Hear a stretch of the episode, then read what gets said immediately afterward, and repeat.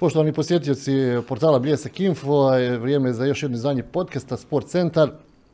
Družimo se i dalje sa poznatim osobama, a naš gost danas e, gospodin Sergej Barbarez. Sergej, e, dobar dan, Dobar dan. dobro došao u podcast Sport Centar portala Bljesak Info.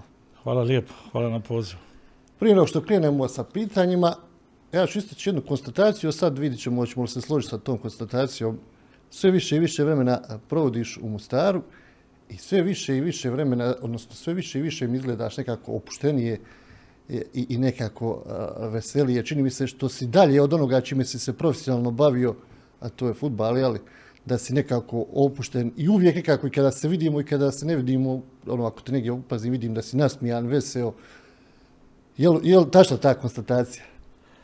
Pa do, do, do, do, da sam više vremena, to jest da više vremena ovdje provodimo, provodimo svi zajedno, to je, to je tačno nekako od početka korone smo uvidjeli da je ovdje možda i bolje čak živjeti nego ovaj, momentalno ili zadnje tri godine u Njemačkoj ovaj, imamo nekog slobodnog vremena i zato smo sve više i više ovdje. I zato što su djeca velika i izašla iz kuće, ima se vremena za sve. A da, da je osmijeh uvijek na licu, to, je, to znam i pokušavam ga vas zadržavati, a naravno godi i sunce, godi i atmosfera i godi i grad u kojem si rođen i, i raja oko nas i nek, u čitav paket je to. Pričat ćemo o raznim stvarima, ali ćemo krenuti malo, nećemo uobičajeno, ono, da prvo krenemo sa, sa futbalom. Ja malo krenuo od početka, odnosno sad bi krenuo od, malo od muzike, s obzirom da je sad ovako jel, sezona, ljeto, uh, party, exit, uh, DJ-evi, ljudi kojima, koji, sa kojima ti uh, komuniciraš posljednjih godina. Bio si ove godine na, na Exitu. Nisam ove godine, ovaj, nisam bio uopšte u, u BiH, bio sam ovaj, u Njemačkoj, malo u Americi, ovaj, ali to je prvi put da sam ga propustio. Inače, kao što sam rekao, jer znam neku raju, neke DJ, onda mogu doći do, do finih mjesta, jer, jer ipak tamo je previše ljudi. Ovaj, za normalnog čovjeka kad tamo dođe, stvarno je prenaporno bude čak i jedna večer. Izabrao si tu jel, onako za, za, za te populaciju koja to ne poznaje baš najbolje elektronsku, elektronsku muziku. Je li od početka bila elektronska muzika, elektronika bio tvoj prvi izbor ili si to onako postepeno malo mijenjao, šarao i na kraju? Pa vidi ovo, to ti je moje raspoloženje kako, se, eh, kako je momentalno ili koje je doba dana i noći, onda se, ovaj, ali da je muzika, da me prati kroz čitav život, to je istina i ako klinac sam snimao te neke kasete i, i uživao u muzici, na početku su bile neke balade, sentiši i završavam na nekoj elektromuzici. Ovaj, šta ja znam, sviđa mi se, volim, volim taj ritam, volim E, i kao što se rekao, kroz upoznavanje mnogih ljudi se saznao i srž toga svega i, koji je to napor za toga i ta putovanja sva. Ovaj, stvarno cijenim to i onda sam još viši fan toga. E, ja sam rekao elektronska muzika, ali rekli bismo da ona ima te svoje, jel, ona se grana, ima različite dijelove. Koju si ti izabrao? Odnosno, šta Pa dobro, najviše taj neki deep house, deep house, neki softa, soft dio elektro, elektromuzike, ovaj, jer ipak se ona, kad se sluša, onda sluša čitavo večer i kad je na nekom koncertu ili na nekom na nekoj svijetci, ovaj, nekad je, bude to mač da to gledamo da to bude osrednji ne- neki nivo ovaj, i, i zavisi naravno kad neka znaš, eh, kad imaš neke privilegije, onda ovaj, i tu se. najbolji nastup na kojem si bio, ako, ako, ako se to može izdvojiti nekog DJ-a? Pa dobro, za mene je naš e, zemljak Solomon Mladen ovaj, svakako broj jedan i vas će biti broj jedan. Ovaj, ne zato što se mi, eto, znamo se neke slučajnosti iz, iz Hamburga, jer on je ko, ko malte neko beba odšao Hamburg iz Travnika ovaj, i, i tamo smo se slučajno upoznali kad nije bio u stvari skoro ni DJ i, i on je sada možda jedan od najboljih na svijetu, nije sada nego zadnjih 5-6 godina ovaj, i, i, kažem vam, velika je privilegija biti uz njega i slušati njega i ta iskustva i, jednom prilikom je rekao da sam ja njemu futbalski idol bio i ja kažem ti si meni sad muzički i tako to ide. Imat ćemo ga prilike, mislim, u Sarajevu, ili tako, na, zatvaranju, na zatvaranju Sarajevo film festivala. Nastup koji je već imao jedan dosta sličan. Ovaj. A recimo kako su tvoje, tvoje iskustva i ti si imao nekih onako pri- mogućnosti da malo jel, miksaš i to.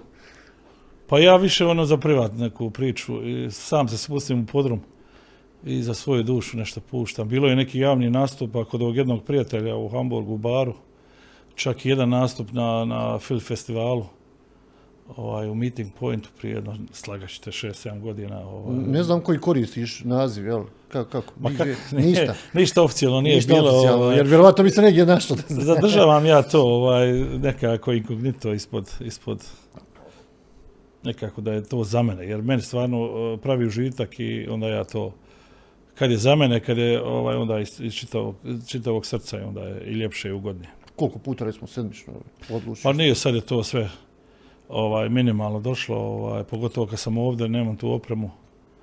I onda stvarno je prvi put kad sam došao u dodir s tim ljudima, samo kažu trening, trening, trening.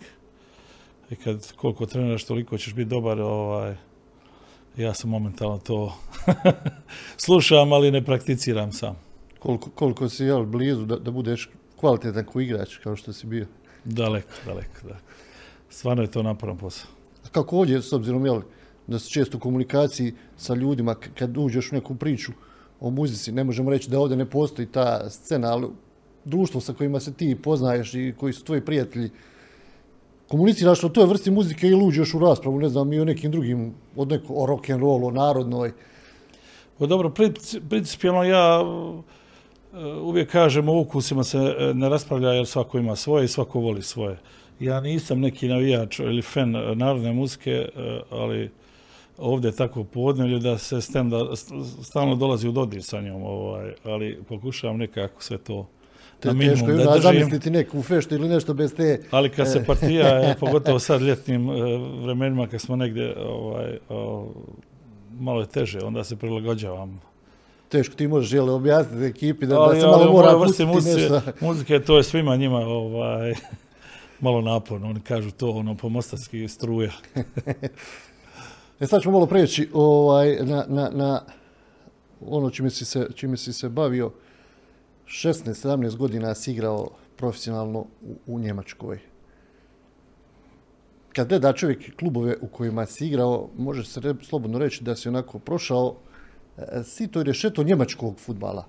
Bio si na istoku, bio si ono što se kaže istočna njemačka škola, bio si niži rang takmičenja od Union Berlina tamo na početku Hanofera, pa onda do Hanse Rostock koja je bila uvijek pojam te neke škole istočne Njemačke, nekada davno kvalitetnog tog futbala, Da. do naravno onih klubova koji su uvijek tu bili top 5 Njemačke, HSV, Tradicija, Borussia, došla 90-ih, pa onda i Bayer Leverkusen. Ne? Ti si vrlo vjerojatno svjedok tog nekog vremena napretka i stvaranja neke nove Bundeslige s obzirom da je 90-ih to počelo, RTL, premijer. Da. Kako je to sve izgledalo iz tvog ugla, a ti si tu tek bio relativno mlad igrač. Pa dobro, bilo je nešto nešto ovaj, sanjano, recimo. Svaki neki klub je bio neka nova stepenica za mene, novo iskustvo, nova liga. Ovaj, uvijek sam mislio da su oni što su iznad mene, da su nešto vanzemaljski. Ovaj. Onda kad dođete u to, kad vidite da možete sa njima igrati i da možete držati taj neki nivo, ovaj, onda čovjek želi više. Onda ide tako i tako je bilo čitavo vrijeme. E, Sigurno da je to i ta popratim e, sve televizija i mediji da igraju veliku ulogu, pogotovo danas, ovaj, onda nije bilo tih socijalnih medija, nekako je malo lakše bilo. Nismo bili, ono, ja kažem, rado u, u staklu zatvorene, da nas svi vide i svi znaju šta radimo. Ovaj, prije to bilo jednostavnije, ali nekako možda muški bilo ovaj futbal. Danas je to ne da kažem da nije, ali opet je malo drugčije, dosta taktike, dosta sve se zna o svakome, prije to nije bio, da slučaj, nije bio slučaj. Vidi ovo, ja sam uživo od, od prve minute do zadnje e, nenormalno ovaj, biti dio toga nekog futbala ovaj, i te, te velike familije. Je li se osjetila tada razlika, ne znam, u toj istočnoj njemačkoj školi e, e, futbala i ovo i drugo? I... Pa dobro, kako nije? Kako nije? Pogotovo moji ti prvi is, iskustva, prva iskustva su bile s Unionom u trećoj ligi, tri godine treće lige, ovaj, gdje smo baš ono, čitao istočnu Njemačku od najtamnijeg sela do najvećeg grada ovaj, prošli i Union kao neki radnički klub nije bio ovaj, omiljen puno, ovaj, nije nikad bio prvak, i, ali je toliko, i dan danas se vidi toliku navijačku silu i za sebe imao, stvarno je bilo uživancija ovaj, igrati vrlo se rado sjećam tih momenta, iako je treća liga, ali vjerujem da bi je to bilo neka oskošna daska za, za, za Njemačku, jer dosta smo imali neki utakmica s prvom, drugom ligom koje smo dobivali ovaj, i tako je to krenuo taj put.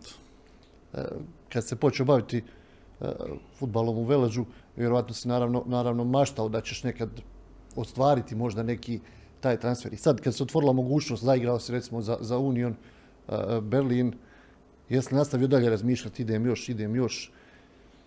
Pa vidi, dobro, moj, moj san veliki je bio za Veleš potpisati, to je bilo ono prije, prije rata nekako, uh, i kad sam ga osanjao, mislio sam da je to to, ono, aj završit vojsku, ovaj, pa se posvetiti pravo futbalu, ali nažalost desilo što se desilo. Ja sam i u nekom slučaju prije toga svega otišao u Njemačku jer imam familiju i na posljedku preko ovih svih posljedica, to je zbivanja, sam ovaj, odlučio, to je familija odlučila da ostanem i krenem taj put. Jes da je bio vrlo naporan, neke, kad potpiše za prvu ligu, znači morate u četvrtoj ligi praviti probni trening, e, psički je malo, malo teško, ali to je bio put koji jedini bio i nije bilo izbora i, i ja sam stvarno imao volju, jer kad vidite kako su i onda bili uslovi, ovaj, jer imate veliku volju da, da budete dio toga. E, kad si rekao da imaš izbora, moraš to, tu si radiš to što se događa, odnosno vel, počinješ igrat. E, Mostarci obično imali su taj neki problem, uvijek su se vraćali uvijek su se vraćali gradu, pa i oni stari igrači, mislim, narodni, znamo stari, koji su potpisivali neke ugovore, teško da su mogli izdržati jednu, dvije sezone van Mostara, ali očito, je vremena koja su bila, ne dozvoljavaju da se nekako okreneš nazad i kažeš, ja ne mogu ja ovo, jednostavno moraš. Da.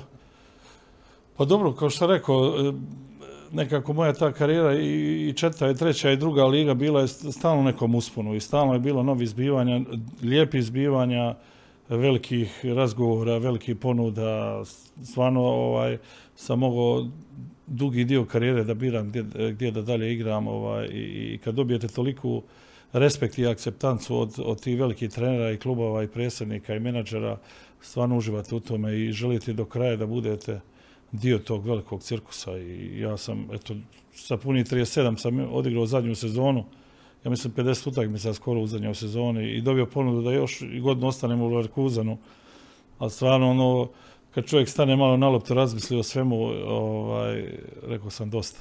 Ustajem sujutru fino, ne boli me ništa i to je bila neka velika uh, odluka jer sam htio i da imam i život kvalitetniji posle futbala, kvalitetan život, to jest da me ne boli ništa i da se mogu malo i djeci posvetiti, jer uh, ti nekih 13-14 godina, ovaj, koliko su oni bili tu, ovaj, sam stalno putu bio i kad se evropski igra, onda malte ne dva dana samo u kući i onda sve nekako prevladava i futbal ide u, drugu, u drugi plan i tako je bilo kod mene. Iz Union Berlina si išao u Hansu, a onda Borussia Dortmund. U tom trenutku Borussia Dortmund je top ono. Rekli bismo danas da, oni su god dana prije dobili čep, ligu prvaka, mislim. Ovaj, naravno, veliki. Onda sam stvarno, e, prvi, prvi, prva ekipa u prvoj lige bila Rostok i to isto bilo nešto veliko. Sad igram Bundesligu i ovaj, stvarno dobre dvije godine, pogotovo druga godina je bila fantastična. Čak sam rado pričam, od 18 klubova ima 12 ponuda iz Bundeslige, ovaj, nije, nije, bilo je vrlo teško ovaj, se odlučiti. Umalo nisam učio Arminiju Bielefeld, onda su oni imali veliki projekat i, i dosta starih igrača sa iskustvom se dovodili i ja sam tio, trebao taj neki mlađi biti, šta ja znam. Ovaj, ali Borussia je Borussia i, i, tako je bilo i krenuo sam taj put, e, bez obzira što je tu bilo možda mjesec, dva malo, malo kaskanja za, za, za, za, za ekipom, ali ovaj, čovjek upozna i tu pravu, prave taj Bundesliga biznis koji nije samo osmijeh, nego ima i, i, i veliki stvari, e, negativni stvari. Ovaj, I to mi je pomoglo baš ono da napravim iskorak i psihički i, i, i futbalski. Jer tad sam, ja mislim, igrao sa deset svjetskih prvaka iz Njemačke. Liga prvaka. Liga prvaka, sigurno, sigurno. Ovaj, i, i tu sam, kako sam drugu godinu završio, i tu je, onda je postao Matija Zamet trener. Ovaj, I on je htio da ostanem još tri godine, ali nekog sam već se prije dogovorio s Hamburgom i nisam htio to da pogazim i i onda Hamburg, naravno. Ali kad, kad imate izbora, ja kažem najveći kvalitet u nekom, u životu uopšte u poslu je da imate izbore. Ja sam imao izbori i na kraju krajeva ja mislim da sam dobro odlučio. I Hamburg onda posebna priča. Koja, pa da, dobro. Do dan danas ostao si vjeran tom gradu. Da, to je, eto, to je pored Mostara nekak ljubav mog života i odmah nam se svidlo tu jer je stvarno svjetski grad i, i, i osjećate taj klub, taj feeling, taj, taj, taj medijski, e, kako bi rekao, zid iza svega ovaj, i stvarno je, iako ja ko Mostarac koji malo ima i, i živaca i tercija, ovaj, imao sam neki problemčića s medijima, ali ovaj, rado, rado sam igrao tu i, i još smo tu. Tu si bio jednu sezonu i najbolji strelac. Odmah prvu sezonu, bravo. U Borusiji sam dao dva i to zadnje kolo. Mislim zadnje kola. I onda pređemo u Dortmund i daje 22. Ali e, vremenom si ti mijenjao te svoje pozicije u, u, u ekipi. Ja ono samo golman nisam bio. Od ozgo prema dole, ja? golman i desni bek nisam bio. To je u reprezentaciji bilo, ali dobro, u Hamburgu nije puno bilo, ali recimo ofanzivni dio je bio čitav nekako moj teren. Ovaj, stvarno sam se osjećao, osjećao suđa onaj, puno i to su dobro i to su cijenili treneri kad mogu te premjestiti jer znaju da ima dosta igrača koji to tada je već počeo. igrač za sve pozicije. Pa dobro, sva pozicija veznog, špic, polu špic, lijevo krilo, desno krilo. Bilo je svega. Trener koji je ostavio najveći trag na tebe pa vidi, Frank Pagazov je bio četiri puta men trener u Njemačkoj. Prva četiri kluba, ne od pet kluba, četiri, nije samo Dortmundu bio i velika je stvar. Ali pojedinačno sam imao Eva Dalina, on je bio drugu godinu u, u, u Rostoku, koji mi je isto malo otvorio taj futbalski svijet, malo e, psički me digao, jer jednostavno vodio sasvim nove, normalne razgovore sa mnom, ne samo o futbalu. I naravno, kroz karijeru, bilo je dosta, ja kažem, stare garde koji su imali nekog svog e, šlifa i, i kažem ti, uživao sam, nikad nisam imao problema sa trenerima stvarno sam uživao ovaj, igrajući i surađivajući s njima. Kad bi mogao izdvojiti neku ovakvu utakmicu iz Njemačke koja, koja ti je baš onako ostala, ostala, nije bitno koji je klub, nije bitno koji je rang takmičenja, koja ti je jako, jako važna, bitna. Pa dobro, vidi. To je ono standardno pitanje koji ti je najljepši go, najdrži go, utakmica stvarno sam uvijek bježao iza od toga jer nisam bio mišljenja da jedna može utakmica biti nešto posebno. Naravno, ako se dadne u finalu svjetskog prvenstva, go, hajde. Ali ovaj, e, stvarno sam uživao svaku utakmicu, svaki go je bio nešto posebno. Ovaj, možda prvi gol u Bundesligi, šta ja znam, prva utakmica za Dortmund, za Hamburg, sve je to imalo neko emocije. Kad istražite pred 60.000 ljudi ili u Dortmundu pred 80, stvarno nešto posebno i bio sam vrlo ponosan da sam bio dio toga i, i znao sam isto ovaj, da ljudi radi mene dolaze u stadion. To je bila najveća neka zahvalnica za to što radim. Ali, je li bila neka utakmica za koju i danas možeš reći da je onako, baš je glupo se onako izgubili, o, neki protivnik ili neka koju, koju se sjećaš da kažeš tu je bila utakmica koja je ono, najgluplja utakmica koju sam ikad izgubio. Pa mora se na, kao najglup staviti, ali vaza će ostati ova utakmica protiv Danske na Koševu. To je bilo evropsko prvenstvo za nas, ovaj, to će uvijek ostati malo. Ovo drugo, klubski, klubski e, te obaveze uvijek su se mogle ponavljati, uvijek je bilo novo prvenstvo, novo... Nisi imao previše vremena za razmišljanje. Naravno, i kad se igra svaka tri dana i kad izgubiš tri puta za redom, zahvalan si što možeš opet četiri put za dva dana igrati da, da ispraviš nekako taj negativni slijed i da ti bude psički bolje i klub, klub bolje.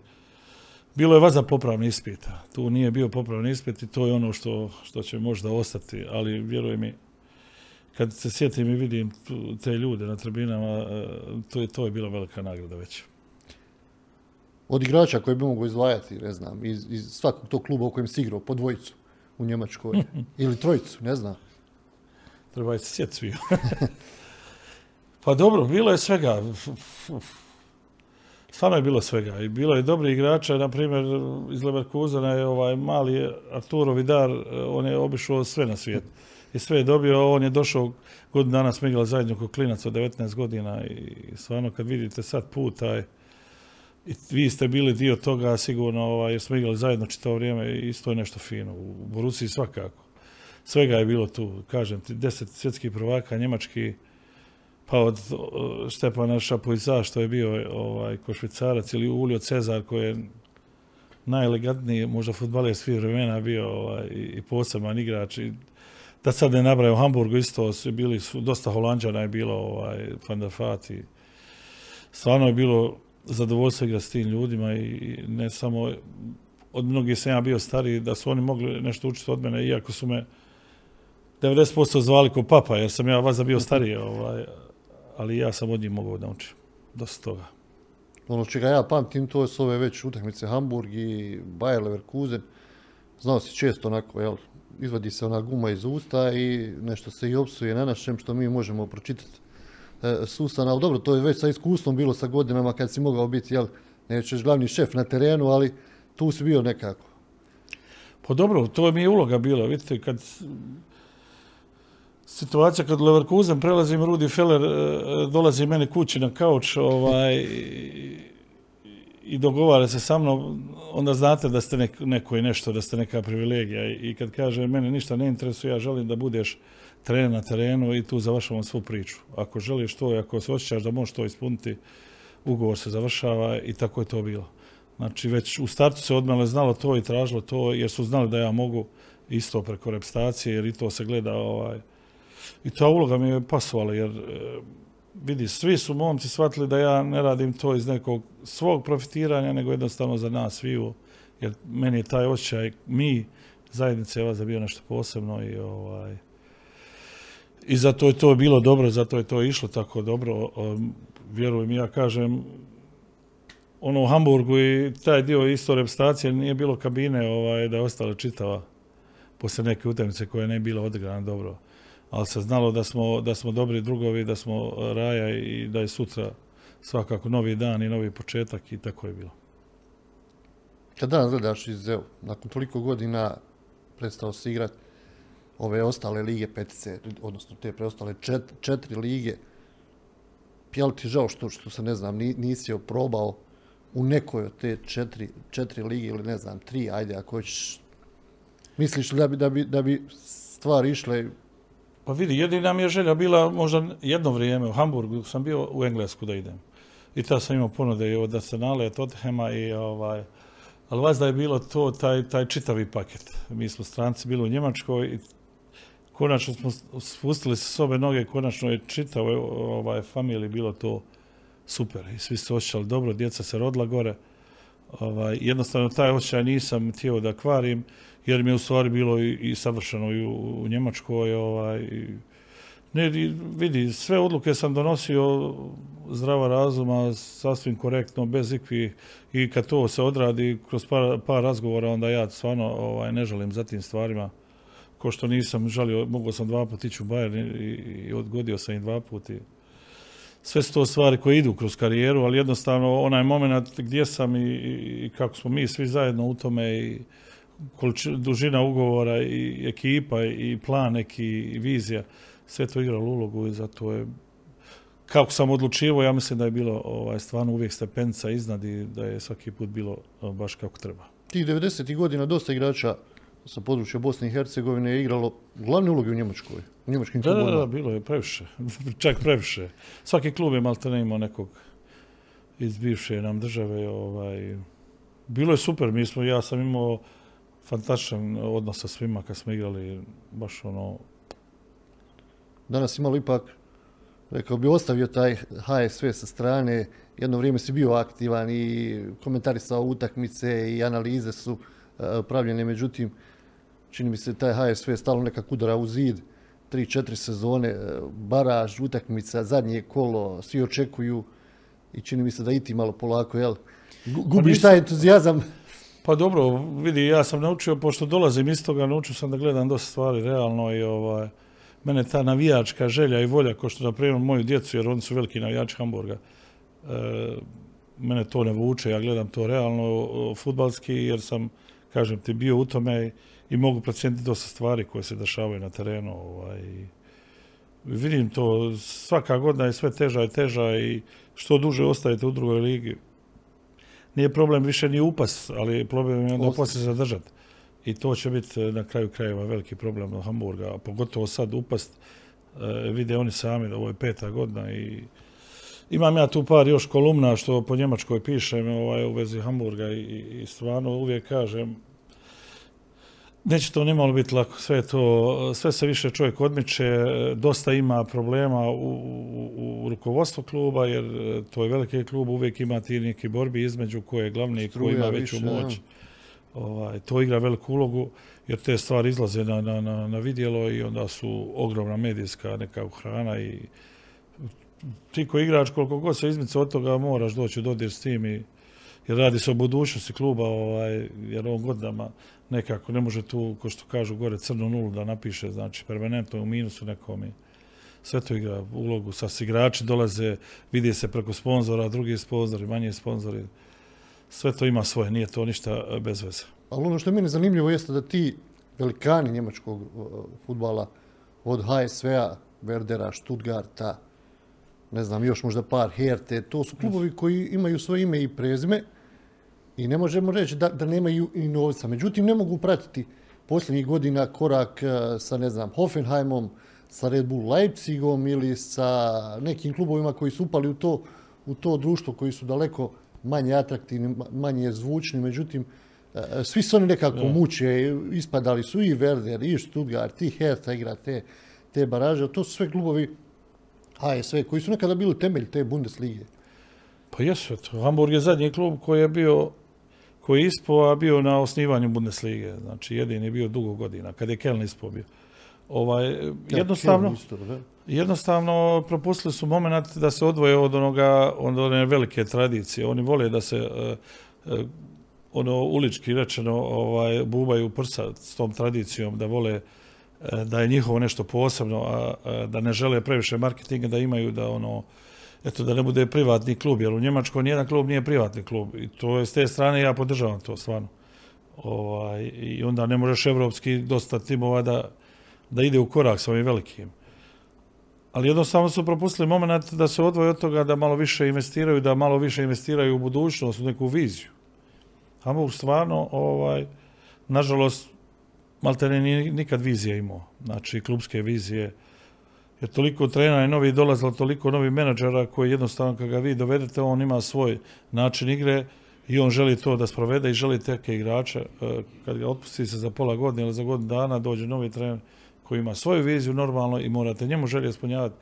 I tako se toliko igrača ostane s dugim ugovorima koji nisu više potrebni, stvaraju se takozvani repovi ovaj, i na kraju to toliko klub uguši, financijski pogotovo i sigurno ovaj, da, da imaju problema s novcima, e, dosta njih. Jednostavno s novcima da, da drže korak sa, sa ne s Bajanom, ali s Dortmundom, s Leverkusenom u tom, u tom fazonu i to je, to je veliki problem. Spomenuo sam malo prije, malo prije reprezentaciju. Mnogi će se složiti s tom konstatacijom, ta generacija, jel, ostao je taj, taj gorak okus, e, ta jedna mala, mala e, stepenica da se napravi iskorak, ti si debitovao protiv Argentine, Argentine. da nekoga pitaju, jel, protiv koga bi volio zaigrati, 50% ljudi bi rekli ili protiv Brazila ili protiv Argentine. Jesam, samo izgubili 5-0. Zato, za... Ali dobro, ja se sjećam da su mnogi novinari tada i da su neki komentari bili kao ono rezultat tu stranu, najvažnije je da je Sergej debitovao. Pa dobro, to se Jer toga sam i očeo čak u Argentinu da se upoznam, jer sam bio tu i momentalno povređen. Ovaj, nisam bio uopšte spreman da igram i onda se odigram 90 minuta. Pa jes, dobro kažeš, e, kad bi birao čovjek, birao bi velike utakmice i mene je zapala ta jedna. Zato sam završio s Moldavijom i onda je. Okay.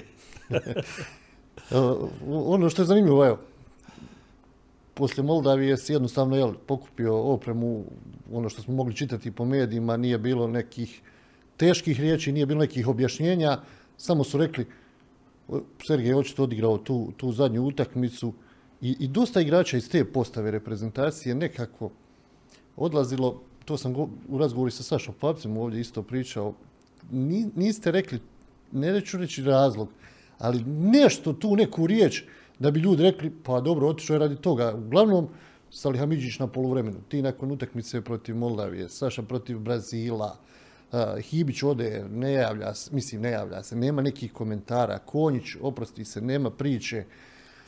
Pa Nekako dobro, imam osjećaj da, da ulako se to, ono, ako, nije ovo pa zemlja u kojoj ima milion igrača. Vidite, vi investirate toliko, ovaj, imate problema čak i u klubovima radi putovanja, ovaj, naravno, najveća čast ko, ko futbalera igra za svoju državu i tu se završava sva priča. Ali kad ta, ta situacija ni onda nije bila normalna i onda se to kupilo i onda su bila, onda je baš bilo ono, da ne kažem vašar, ali one godine prve su bile snađi se i ipak smo mi uživali u tome. Sami smo sve radili u stvari, maltene. Ovaj, i, I bila je velika čast biti dio toga svega.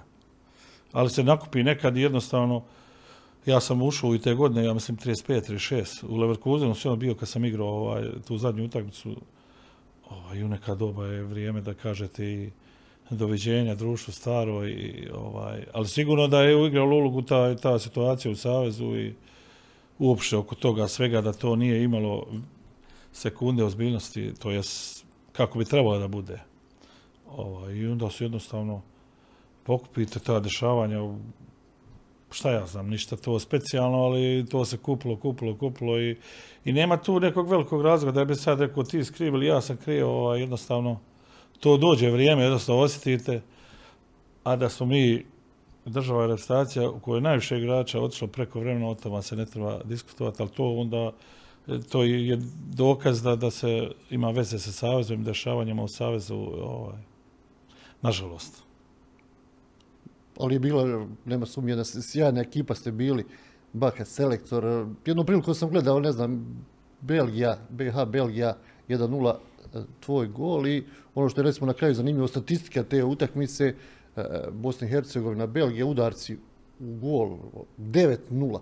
Da danas to nekome pričaš da je Bosna i Hercegovina odigrala protiv Belgije takvu utakmicu, Mopenza, dva, dvojica Mopenza, Van Buiten, jedna izuzetno e, e, jaka ekipa. Na drugoj strani, ne znam, pojavi se Bartolović kojeg pola stadiona prvi put vidi, pojavi se, ne znam, na drugom beku neki drugi igrač i, i, Belgijanci ne, ne uspiju nijednom opaliti prema golu.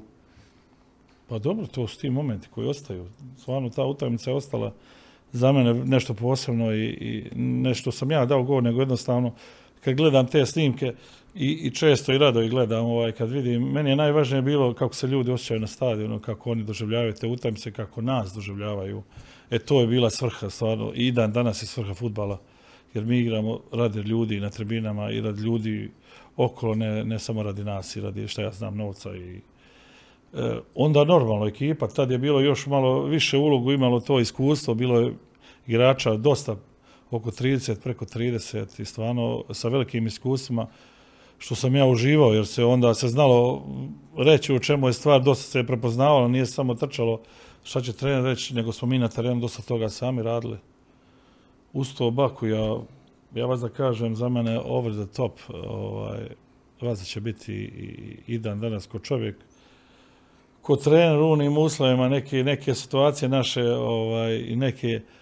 Sergej na libera bez problema. Pa neka problem. I, i, njegove te ideje, nema veze ako ne uspije nešto, ali jednostavno ta, ta, ta hrabrost nešto učiniti, nešto promijeniti, dati novi ono šmek našoj igri, promijeniti, nebitno ovaj, Upravo je to ono što spomenuo, ne znam. Od tih utakmica gdje se na Libero igrao, ja sam to pokušavao ljudima ovako nekad objasniti, ali nema to svrhe. Ovaj, kad kažem, protiv Španije dva puta odigramo 1-1, na primjer, dobijemo Belgiju, pa idemo u Litvane tri dana poslije, isto smo 1-0 dobili, to sam isto dao go, ovaj, to nas je dolo do nekog tu domeč lopte. Sve to ima svoje, nije to ništa bez ovaj, i ja sam ga podržavao hiljadu posto i, i, tako će biti uvijek. I evo, spomenuli smo te neke, recimo, hrabrost da se ubaci Bartolović, pa se Spahić protiv Norveške, pa neki Grujić, mislim, igrači iz domaćeg, domaćeg prvenstva, koji su opet bili ukomponovani sa vama iskusnima. Da. Ne, to je, to je bilo uvijek. Stvarno, kako god je neko od mladi dolazio, vidjeli su da smo mi normalni momci koji žele uspjeh, koji žele nešto podariti ljudima ovaj, i, i prihvatali su ulogu odmah i to je, znalo se hierarhija kakva je bila, i, ovaj, ali tako je najbolje bilo. Spomenuo si Dansku, evo, već pričamo o tim utakmicama poslije Litve, stvari su se rasplale tako da je bila ona odlučujuća na, na Marakani. Kako gledaš, mislim, ne možeš reći zaboravio bi je ili je ne bi zaboravio, ali nekako zbog svega onoga što se dešavalo, možda bi neki čovjek rekao ono najgora, najteža utakmica koju možeš odigrati zbog svega i posebno zbog onoga što se izdešavalo u toku same utakmice, prije, poslije. Sigurno naj, naj, naj, najteža i najžalosnija utakmica. Iako ne možeš kad igraš sporta se baviš da kažeš da je nešto žalostno. Ne daj Bože da se neko povrijedi u tom fazonu, ok, ali, ali stvarno vrlo teško. Za mene nova iskustvo za ove momke koji su bili u reprezentaciji, dosta nije osjetilo miris rata, ovaj, da ne kažem učestvovalo. I sad ja dolazim i van sa sebe dolazim iz neke Bundeslige i sad te, stvari se dešavaju. Ono, u Njemačkoj padne petarda na stadion, zatvore stadion, e, proglas utakmicu tako tamo, ne znam, i stvarno je bilo žalostno. I ta sam prvi put, poslije te utakmice, koja me tako pogodila, rekao da ne, i rekao pred kamerama da ovaj, ne želim više da igram, jer stvarno nisam htio da budem dio toga. Pored svega što se desilo, onda još to na sportskim terenima, ovaj, vrlo žalostno, vrlo žalostno. Prošao si sve sa reprezentacijom i evo, otišao na način na koji je otišao, ali si nekako tu svoju borbu e, nastavio, neću reći do dan današnjeg, e, ta neka želja za napretkom da budeš selektor, da sve, čini mi se i to malo, malo se sve nekako ohladilo, iako naravno pratiš jel, reprezentaciju. Pa Probao si, razgovarao si sa jednom postavom ljudi u Savezu, pa si razgovarao sa drugom e, e, postavom, iznosio neke svoje ideje, ali zid je tu. Pa dobro, vidi. E, da je čovjek znao kako će biti rezultat, ne bi se ni upuštao u te stvari, ovaj, nego jednostavno ta nada, želja, volja biti dio toga. Ovaj. Ja sam uvijek e, govorio da sam četiri pomoćni uopšte me ne interesuje. Želim biti unutra, želim biti dio toga, jer mislim da mogu dati nekome nešto, da mogu naprijeti nekoga pojedinačno, ne moram ekipu. Ovaj, i, i to iskustvo nisu nešto bila ni lijepa, na kraju krajeva kad se to sumira, ovaj, iako sam ja ulazio puno entuzijazma u to, puno energije i i osjećao sam da sam njih isto malo ovo, pobrku nekim razmišljanjima. ali to nije se dalo, to jest nisu oni htjeli.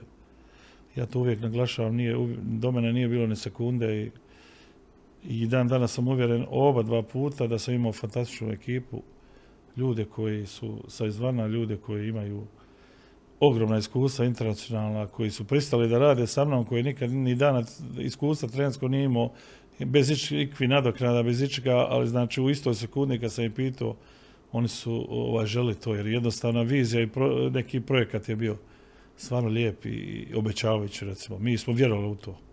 I sigurno bi ljudi vjerovali okolo.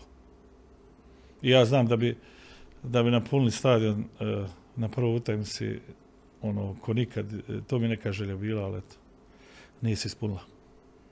Koliko je ostalo tog entuzijazma pa vjerujem to, ja mislim da je to završena priča. Uvijek se ono kaže, nikad, nikad, nikad ne, kad neko dođe i kaže ti želimo da budeš dio nečega, onda čovjek razmisli malo, jer baš tih iskustava, s kim ima posla, šta bi bilo to. Uloga u stvari me više manje ne interesuje. Ali ovaj, ja mislim da su tu vrate zatvorene. Koliko uopšte pratiš sada? Ne, neću samo reći reprezentaciju, nego i, i, domaći Pa vjerujem mi gledam više futbal nego što sam e, kad sam igrao. Znači te utakmice neke, željen sam futbala, gledam, e, ja principijalno ne navijam ni za koga, mogu simpatizirati nekog vrstu igrača ili kluba ili trenera, ovaj, ali željan sam nekog dobrog futbala i meni su utakmice ako su dobre, ako ima neki dobar igrač, dobar potez, akcija, to je ono što želim da vidim i jednostavno ono navijački, ali za mene, baš za mene, ovaj, pratim to. Dosta tvojih kolega, prijatelja, saigrača iz klubova, iz reprezentacija, odnosno iz reprezentacije, e, nakon završetka karijere malo izabere, ne znam, neki oprobas u nekom, nekom drugom sportu. Jesi imao ti neku želju, jesi pokušao, probao? neki sport e, privlači ili te sada recimo da se oprobaš tenis, košarka, ne znam, odbojka na pjesku ili nešto. Nisam, ne vjerujem ovaj, nije bila želja da budem, e, ali ono, privatno se dosta toga radilo. Ali evo, i odlučio sam, zato što mi je dobro i dobro se osjećam, ovaj, prije četiri godina sam prestao sa tim kontakt sportovima, znači, jednostavno onda sam se bacio nekako na biciklo i, i to mi dosta pomaže. E, to je jedna stvar koju nikad nisam u životu mislio poslije karijere da ću voziti biciklo. Stvar, to je bio za horor trening kad moramo na biciklu. Ovaj, I stvarno sad, sad sa nekom radošću vozam kako vrijeme u Mostaru dozvoli na ovoj vrućini sigurno nemam volje za to, ovaj, ali... Možeš malo ranije ili malo kasnije navići? Pa mogu u šest ili šest i pol, ali sam na odboru. ovaj, e, nisam imao s te strane, ali stvarno, i to je preporuka svih doktora svakako s te strane, da se bavimo sportom, pogotovo nekim malo bazičnim sportovima, da se ne radi na nekoj brzini, šta ja znam. Pitaću te sad, ne znam, jel, kako ćeš to pitanje prihvatiti. Bavio si se i igrao si profesionalno uh, poker i to je sport. Ja mislim, ljudi se bave, profesionalni su igrači. Je li ti smetalo, ne znam, kad ljudi kažu, evo, prešao je i kockar je postao igra to. Kako si, jesam objašnjavao ljudima kako stvari te stvari funkcioniš u tom, bre? Nikad, nikad, stvarno nikad. Nikad, jer vidio, čitav svijet, e, to radi kad odete negdje u neku normalnu, neku drugu državu, ovaj, vidite kako to funkcioniše da, da sjedi čovjek koji ima 90 godina pored vas ili klinac od 18. Uopšte nema i, i nema to veze s onim starim stvarima, s onim starim pokerom. Ovaj, sad sam bio nekako komerci malo da vidite, stvarno je to sa oduševljenjem gledati. Ovaj, Mislim, kako to se, se prenosi na TV, naravno, naravno, naravno. Ali ne, ne, ja sam jedno svojoj majci objasnio da to nema veze s tim, jer ona je uvijek, znate, kaže, kad dođe do nje to svakako. Malo se brinula, ali ja kažem dok imam dvoje djece još kući, to je stvar su regulisane, sve se zna i nema tu nikvi, ovaj, kao što bi rekao marifetluka i zezanja, nego jednostavno čisto i ja volim to i ne igram profesionalno, ja stvarno igram baš amaterski, igram ono, to kombiniram s nekim putovanjima i uvijek... Kako ti turniri? Imaju profesionalci, imaju amateri, kako? Nije to, turnir je, na turniru imaš jedan bajn i ako želiš da igraš ti platiš taj bajn i igraš. Znači možeš svako na svijetu da bude sudionik svakog turnira. Znači nikakav problem. Kao igrač si se pripremao, imao si treninge, nešto, a ovdje... U krevet na vrijeme. Vidi, e, kad sjediš 12 do 14, nekad i 16 sati aktivno za stolom, onda, Koncentracija onda kolika mora biti. Onda i, i, i spremnost fizička. Ovaj, I stvarno ja bi to želio da svako proba, onda da vidi da nije ni to bez sjediti, zezat i šta ja znam. I tu je vrlo važno šta pijete, koju hranu uzmate, da ostanete psički isto, na, ta koncentracija, što kažeš, na, na nivou treba da bude. Jer tu je dovoljna jedna greška, jer tu je, kad se ispadne iz turnira, nema vraćanja i svi ti turniri koje ja želim da igram traju 3-4 dana.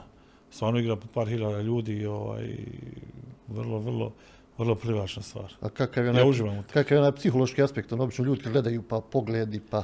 Pa meni je futbal pomogao, ozbiljno u tom nekom fazonu, ali opet sam zadnji duboki amater, ali ovaj, pomogao mi je u čitanju ljudi, u jednostavno reakcijama, u prepoznavanju nekih stvari koje je malo nervozniji više od mene. Ovaj, I sad, nije sad, odavno već ja to mogu kontrolisati, držim. Naravno, ima tu i muzike, ima i naučala, ima i kapa i svega. Pet ljudi za stolom, devet, čitavog, ljudi. devet ljudi devet. iz čitavog mogu biti iz čitavog svijeta. Čitav svijeta, bukvalno čitav svijet. I svi oni imaju neke svoje Naravno, naravno, svako ima svoje, i možete prepoznati isto svaka država da ima neki način kako igraju ko futbol. I ovo, pričali smo o lopti, pričali smo o muzici, pričali smo o pokeru. Danas, uglavnom, Sergej se odmara. Kakvi su neki, neki, neki planovi porodica, djeca, koliko je sve to opet uslovljeno jedno sa, sa, sa drugim, trećim, tvoja neka razmišljanja ovdje ostati, baviti se nečim, raditi u nekom sportu ili nešto? Pa uvijek su vrata za sve otvorena familijarno je sve, sve kako treba da bude. E, stari sin se selio, mlađi studira ja se znam još kažem da njega još ispratimo i to je to. Ovaj, e, ali ne, sve, sve nekako kako nama odgovara, nemam nekih velikih planova. Nekako sam bio, recimo, ne znajući pametan dok sam igrao karijeru i taj novac što sam zarađivao, da nisam gurao ga u neke stvari kod dosta stvarno igrača koji su imali nekad i nesreću. Ovaj, da, da te pare, bravo, da, da, ja, u mene je to bilo nekako jednostavnije, mirnije, nisam se plekao negdje gdje, gdje nemam pojma i, i, i još to sve traje, još to sve funkcioniše i ovaj, i, vjeruj mi, ja sam ono baš, baš happy što sam ovaj, ovako kako jesi i što sam u Mostaru, ono što mogu se još kretati, što mogu ići i hodati i putovati, ovaj, to je najveće bogatstvo. Kako je dan u Mostaru provodiš uglavnom?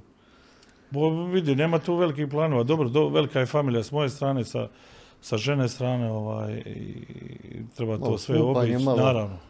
Koliko je li dozvoli vrijeme? Naravno, vidite, odemo jedan vikend, odemo na more, drugi vikend se ode na planinu i tako to ide. Sergej, hvala ti lijepo na izdvojenom vremenu, na ovom ugodnom razgovoru, puno sreće, zdravlja, tvojim članovima porodice, tebi. I naravno, vidjet ćemo šta, kako će se stvari, stvari a, a, razvijati. Hvala puno i kao što sam rekao, hvala na pozivu, sigurno, kod tebe uvijek. Evo, poštovani posjetioci portala Bljesak Info, ovo je bilo još jedno izdanje podcasta Sport Centar. Naš gost bio Sergej Barbarez. Nadam se da je bilo ugodno druženje, da ste imali prilike da čujete neke zanimljive stvari kada je u pitanju jedna vrlo, vrlo zanimljiva karijera, pa evo i ovim stvarima nekim po završetku igračke karijere. Mi se naravno čujemo nekom drugom prilikom.